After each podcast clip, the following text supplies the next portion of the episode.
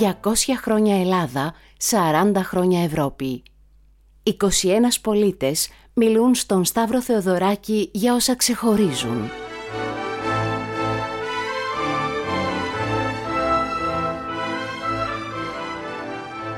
Το 1821 είναι ένα κοινωνικό και ιδεολογικό καζάνι που όμως με τον δικό του ιδιότυπο τρόπο συνομιλεί με όλα τα σύγχρονα κοινωνικά ρεύματα της εποχής του.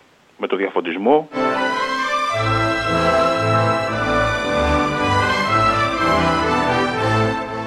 Στέφανος Καβαλιεράκης είναι διευθυντής του Μουσείου της Πόλεως των Αθηνών. Αρθρογραφεί τακτικά στο βιβλιοδρόμιο των νέων, παρουσιάζοντας ιστορικά βιβλία. Συνέγραψε τα κείμενα για την παράσταση του Εθνικού Θεάτρου «Σπουδαία ερήπια η Ελλάδα με τα μάτια των ξένων ταξιδιωτών». Παράλληλα, είναι επιστημονικός σύμβουλος για τις παραστάσεις του Εθνικού Θεάτρου για το 1821. Το τελευταίο του βιβλίο έχει τίτλο «Η προετοιμασία μιας επανάστασης. 1814-1821». Σαν πλανόδιο τσιρκό τη ζωή μου τη σκόρπισα σε σταθμούς και πλατείες που με πας δεν σε ρώτησα. Τώρα δίχως πηξίδα τα ταξίδια μου κάνω τη φωνή σου ακούω μα τι λες δεν σε πιάνω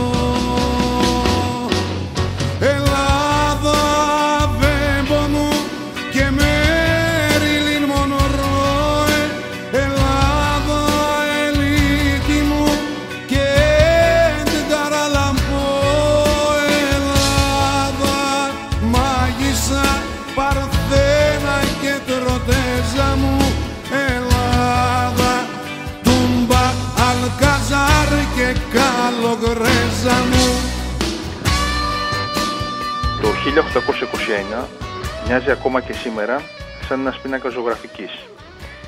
Με πολλά χρώματα που φαίνεται δύσκολο για το μάτι να εστιάσει το βλέμμα σε ένα από αυτά. Ενώ προσφέρει παράλληλα και πολλές διαφορετικές επιλογές για να ασχοληθεί κάποιος. Έχει τόσες ιδιοτυπίες και παράλληλα τόσες κοινοτομίες που στέκεται συχνά αδύνατο να ερμηνευτεί μέσα σε ένα λογικό πλαίσιο στο χωροχρονικό συγκείμενο της εποχής.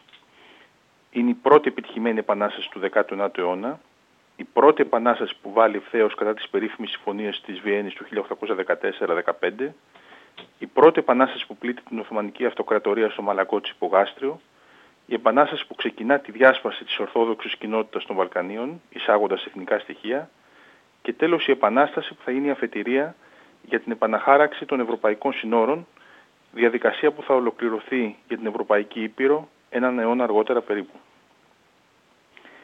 Οι αντιθέσεις του 1821 όμως είναι και η δύναμή του.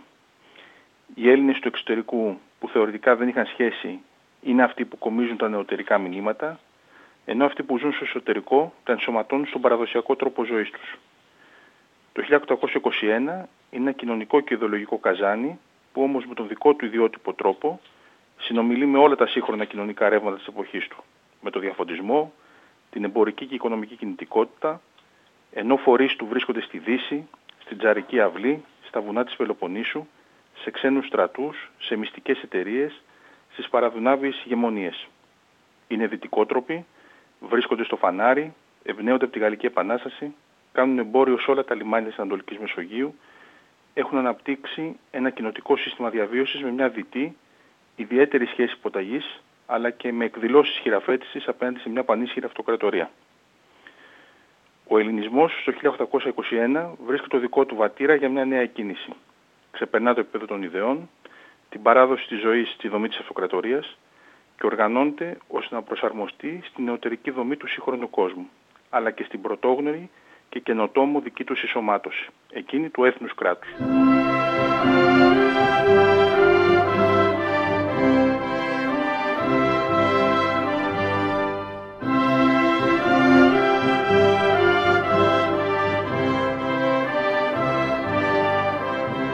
40 χρόνια Ευρώπη.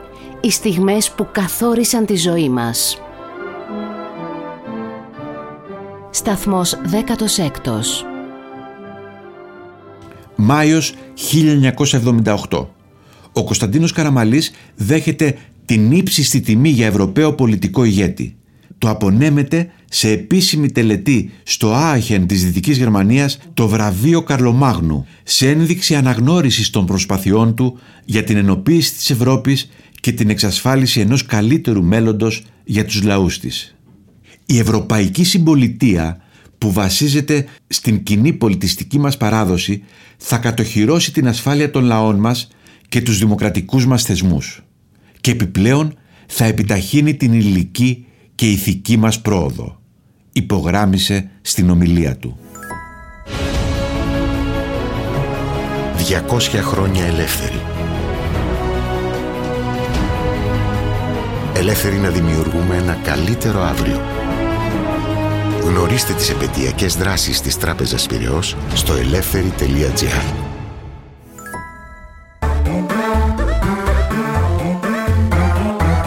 Pod.gr. Το καλό να ακούγεται.